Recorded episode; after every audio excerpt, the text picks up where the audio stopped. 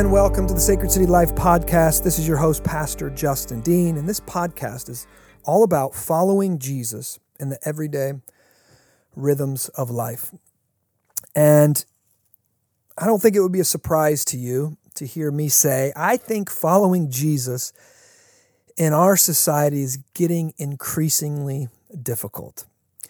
And I, I am deeply concerned, not only in our own ability to follow Jesus uh, right now, but also in our kids' ability, the, the future, right, of our kids. It's going to become increasingly difficult for them to follow Jesus. And what I want to talk about on our podcast today is asking the question in our own life and maybe in the discipleship of those who are discipling and in the life of our kids um, what are we not seeing? And how is the absence of that impacting our life, affecting our walk with Jesus? What are we not seeing? Okay, here's the idea. The idea is we are, I'm going to say, narratival animals. What does that mean? We are state shaped by stories. The way we make sense of the world is to understand a story about the world where we come from, what are we for, what's the purpose in life, what's the good life, where are we headed. The only reason you can, the only way you can answer those questions, you can't answer those questions scientifically. All of those questions come from some narrative, some story, some way of seeing and understanding the world. And as we make sense of the world around us, our life often takes the shape of some certain script, right? The script of Christianity is creation. We were made by God for God, fall, we fell into sin and we've been marred by sin and damaged by sin and we're distant, we're broken. Our relationship is broken with God, our relationship is broken with one another, our relationship is broken with the world. Redemption, third step in that movement, we can be reunited to Christ, reunited to the Father, reunited to one another, reunited to the creation through the work of Jesus. And then consummation, that, that we can live into God's kingdom and God's kingdom is going to come Finally, on the end day, when Jesus Christ sets up his eternal kingdom once and for all, and all evils driven out, and all righteousness dwells forever with God in the new heavens, the new earth. That's the script that the Christian life is meant to be shaped by. However, there's a lot of different scripts out there, right? There's the nihilistic script that says we came from you know accident and chance and therefore our life has no meaning on this earth so do whatever you want with your life make your life whatever you want and because we're going to die and we're not going anywhere and there is no God, there is no judgment after death. Now that script, that's another script. And uh, there's many, there's literally hundreds, thousands, maybe millions of different scripts out there. The idea is our behavior typically falls into some script. Another way to say that is our behavior typically will reflect some other character in whatever that narrative or whatever that script is that we're believing. Think of it um, like this. Here, here's one example. It's an embarrassing example, actually. Um, in the 90s, I think it was, uh, I was running a construction company. I also had a youth ministry going on the side. And I, in my natural giftings, I was a very dominant guy. I was a very aggressive guy. I had no problem yelling. I had no problem letting my opinion known, being really strong and really upfront and aggressive. Now, at that time, there were some popular reality stars that were coming on the scenes that had that same um, uh, personality, same character, and also just some some narr- some uh, characters on on the television that I was watching. I think of House as a guy like that. I think of Orange County Choppers, if you remember those guys, and just the, the way they yelled and fought. And they they were popular. They were quote unquote successful, and yet they just let their personality run wild, and they weren't very uh, humble, and they weren't very um, kind, honestly. And I kind of I was watching these shows and finding them intriguing. And I found that my own behavior, I would excuse my own behavior because of that. I was like, hey, this is who I am. Get with the program. I can still be successful. I can still do this thing. And I was finding my life begin to take the shape of that character that I was watching on, on television. Now, I see this in my own kids. When my daughters watch, you know, shows that are on Disney, they start acting very sassy. They start acting very narcissistic. They start caring a lot about their looks and about their nails and about their clothes. And they start treating other people with disdain and start making fun of their looks and making fun of the things that they say. And they start being, you know, they start displaying traits that I don't like and that aren't that aren't godly and that aren't to be desired. Well, why is that? Because we are made in such a way that we reflect that which we gaze at. What gets our attention gets our heart. What gets our heart then kind of gets our will and our behavior. And we don't even know it. We're like a mirror that reflects the images and the characters that we worship, that we put our attention towards, that we think about, that we dwell into. You know, they want to dress like the hero and they wear the hero, and that's good. We want to take on some of those traits. But some of our children, they're they're pulled more towards the Darth Vader. They're t- pulled more towards the darkness and the villain, and they start taking on th- those traits, and they start wanting to be the narcissist, or wanting to be the wild child, or wanting to be the rebel, or wanting to be the comedian that just finds their worth in cracking jokes all the time and everything's funny and everything can, you know, nothing serious and they can see through kind of everything. Now, I don't think what I'm just describing is really anything new. Almost every parent sees this and we're afraid of this in some sense. This is why we don't want to give our kids um, negative influences, right? We want to we want to keep bad things away from our children. And when I'm, you know, overseeing the the, the media diet of my children, I don't want to give them unfiltered access to movies and YouTube and Netflix and, and books because I know that ne- those negative influences will shape their soul in some direction. They'll grow up desiring to define themselves by their sexuality, define themselves by their beauty, define themselves by their outward success, to to to um, not know how to have actually be friends with a person and be humble and kind and righteous. They see everyone else as a competitor, right? Like they're on a some kind of uh, like this, like they're on Survivor or something, and everyone out there is trying to get what they've got.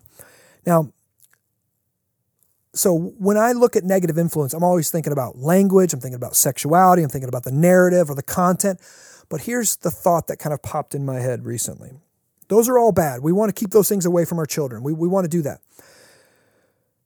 But have you ever stopped to think about what is missing in these shows. And what we're not seeing, or our kids aren't seeing, might be having a greater impact upon our souls and our minds and our hearts and our desires and our character than what we actually are seeing. Right? So ask yourself all of the movies we watch, all of the TV shows we watch, all of the books that we read, all of the music we listen to, all of the news we watch, all of the social media, all of the YouTube, okay? Not just what is in them, but what's missing from them. I'll, I'll give you some things that are missing from them. Honorable men. When was the last time you watched a show or heard a song where a man was an honorable man, a virtuous man?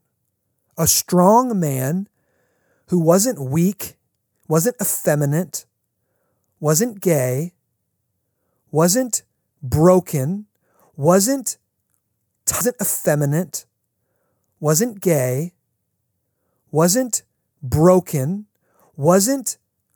T- How about an honorable woman?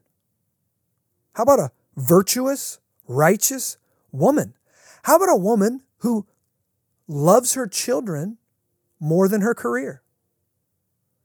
How about faithful, hardworking dads? How about mothers who see their home not as a prison, but a place to flourish and love and serve God and their family? Think about that. When was the last time you saw that? You have to go back to like Little House on the Prairie to find that kind of stuff. How about obedient kids? Kids that actually love their parents and obey their parents. Nearly every YouTube video, nearly every television show depicts this reality that, that parents and children are constantly at odds with one another. that parents are trying to get the kids to shut up and just listen and just obey so the parents can have peace and quiet. And the kids are trying to rule the roost and do what they want because their freedom is found in disobeying their parents. And their parents are just there to, to, to oppress them. But the Bible says children obey their parents so it goes well for you. Where are we teaching? Where, where are kids seeing other kids that are actually being obedient and actually flourishing in life? How about non weird Christians? You ever read any books about non weird Christians? Has your kid ever seen any show with a non weird Christian or any movie with a non weird Christian? Or is every time a Christian shows up in a show, they're a bigot, they're small minded, they're foolish, they're hypocritical, they're a failure? How about the joys of normal parenthood and marriage? Just the everyday joys of sitting around a dinner table, having a meal together. The everyday joys of going on a walk together. The everyday joys of watching a movie or playing games or going on vacation. Do the books we read, do the movies we watch, do the TV shows we watch, do the music we listen to, do they celebrate everyday normal joys? The joys of family life. Our society is built on the family. Does any of our, are we feeding our souls and feeding our children's souls with any pictures, any images, any ideas, any um, movies where it just shows the joy of family life?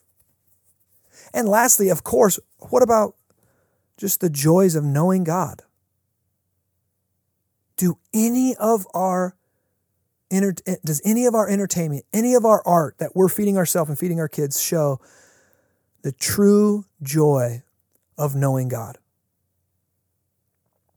Listen, this thought is just been bouncing around in my head and I wanted to get it out.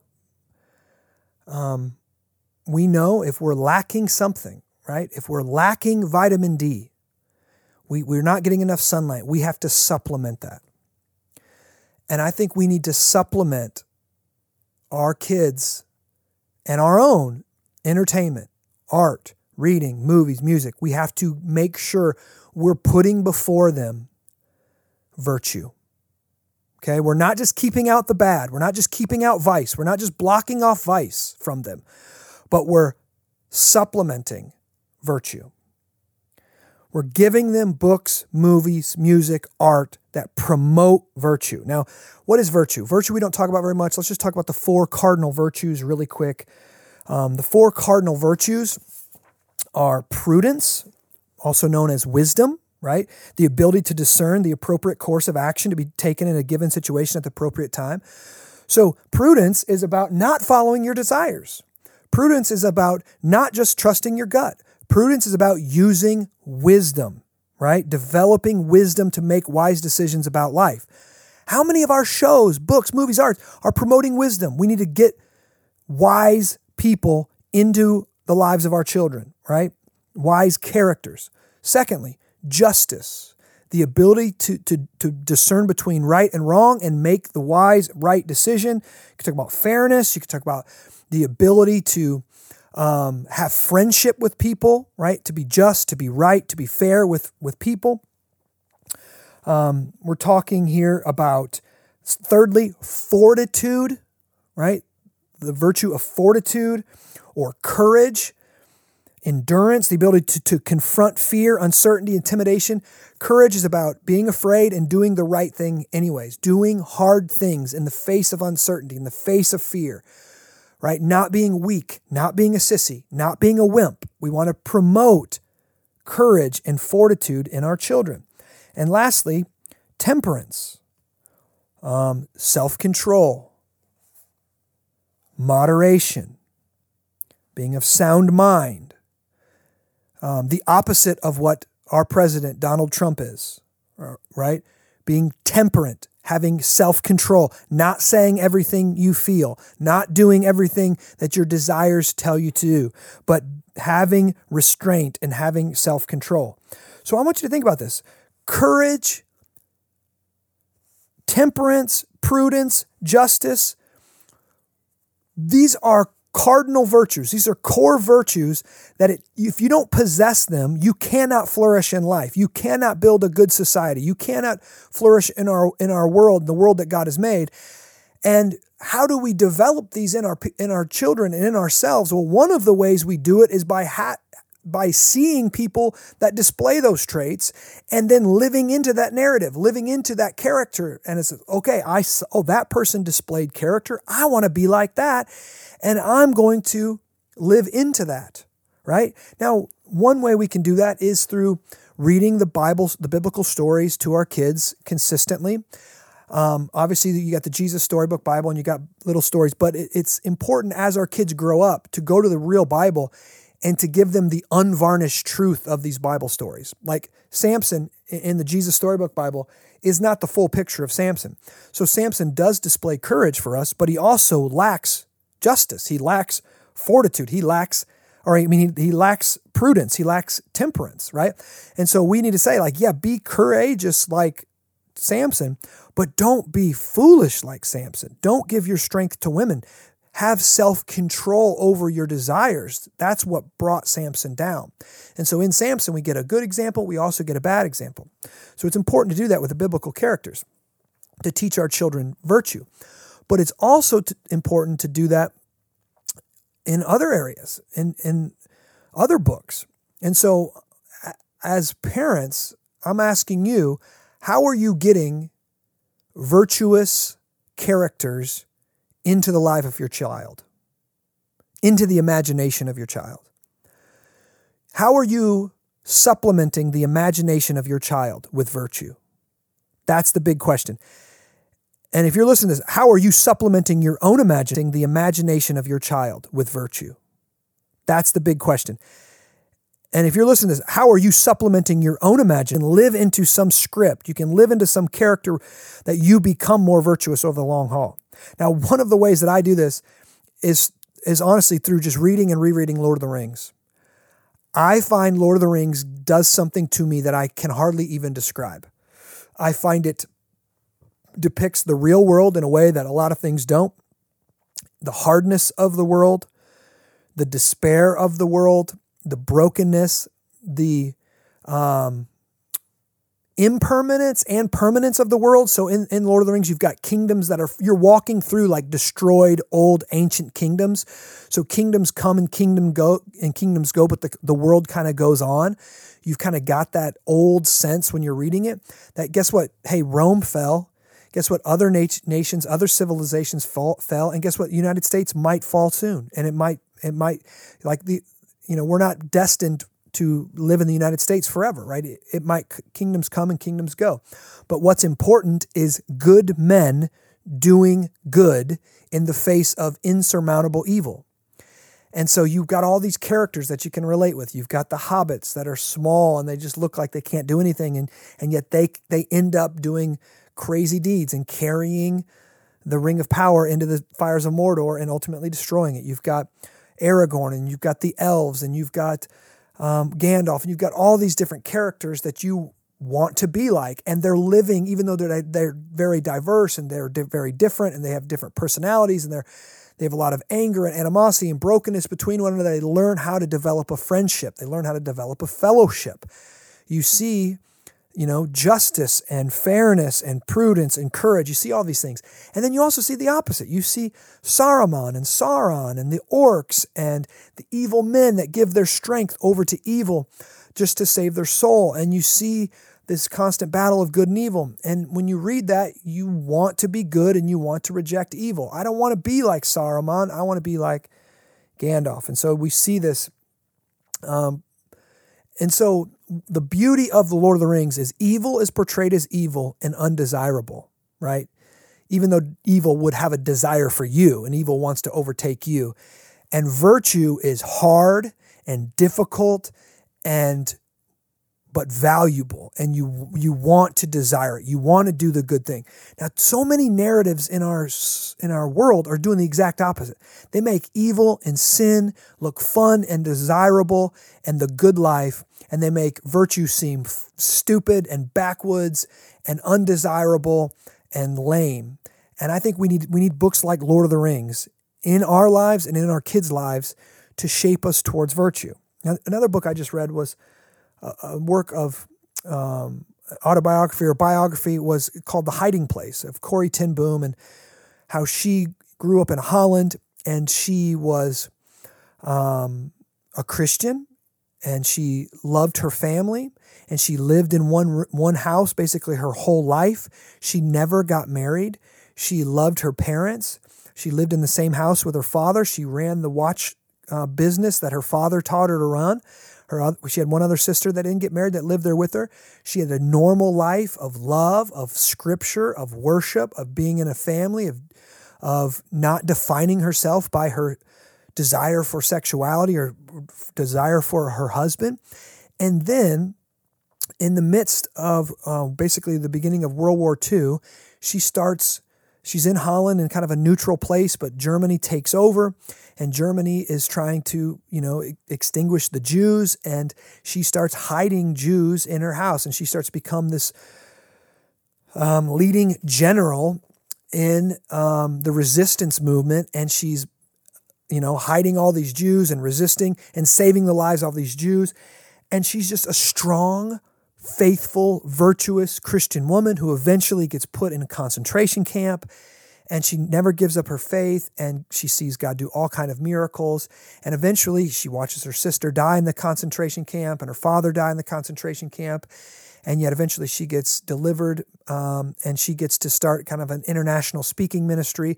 And it's just a, a, a, a wonderful picture of a normal everyday Christian woman not buying into the cultural culture idea of what a woman should be and do.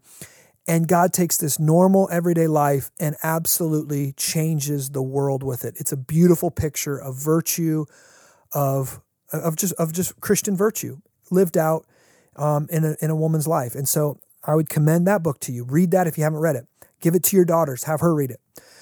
So, what are some other ways that we can supplement virtue into the life of our children. What are some other books? N.D. Wilson is a great um, Christian author that's got a lot of Christian fiction that we can give our children, that we can dig our teeth into. But that's the, the this is the idea behind this whole podcast. Not just be looking at our kids and going, okay, you know, what negative content can we prevent them from getting, but what positive, virtuous content do I need them to see? I need my daughter to see a woman who loves her husband and just lives a normal life. And that's okay. I need my son to see a man who is strong and masculine and humble and not toxic and not effeminate. Where can I get that?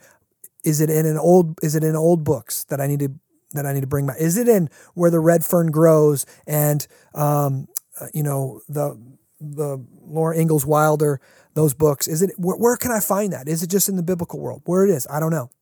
Ask yourself, where can I find it? And I would like us as Christians to start writing these books, to start making this music, to start creating these stories, to create, when we find them, we share them on the city, we share them on Facebook so that we all can get these positive influences back in the life of our children so our children can grow up with virtuous examples and virtuous characters that they, they can live into and uh, they can help make our world, they can help push back darkness and make our world a more just, a more virtuous society in the future. So, hopefully, uh, this was helpful for you guys. Um, I love you. Send me e- any emails to justindean at sacredcitychurch.com. Um, let me know what you're thinking about the podcast. Um, it helps me and encourages me. I love you guys. God bless.